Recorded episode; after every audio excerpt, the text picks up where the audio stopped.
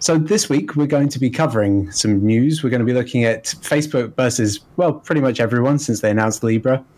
There's to, there's some new open source tools that will let you explore blockchains, and this is my favorite way of describing this story. Nestle nibbles at new networks, hmm. which is Nestle getting into blockchain again. Lyrical be, genius. Yeah, I know. I'm very good at this, aren't I? You wouldn't think that we were writers, would you?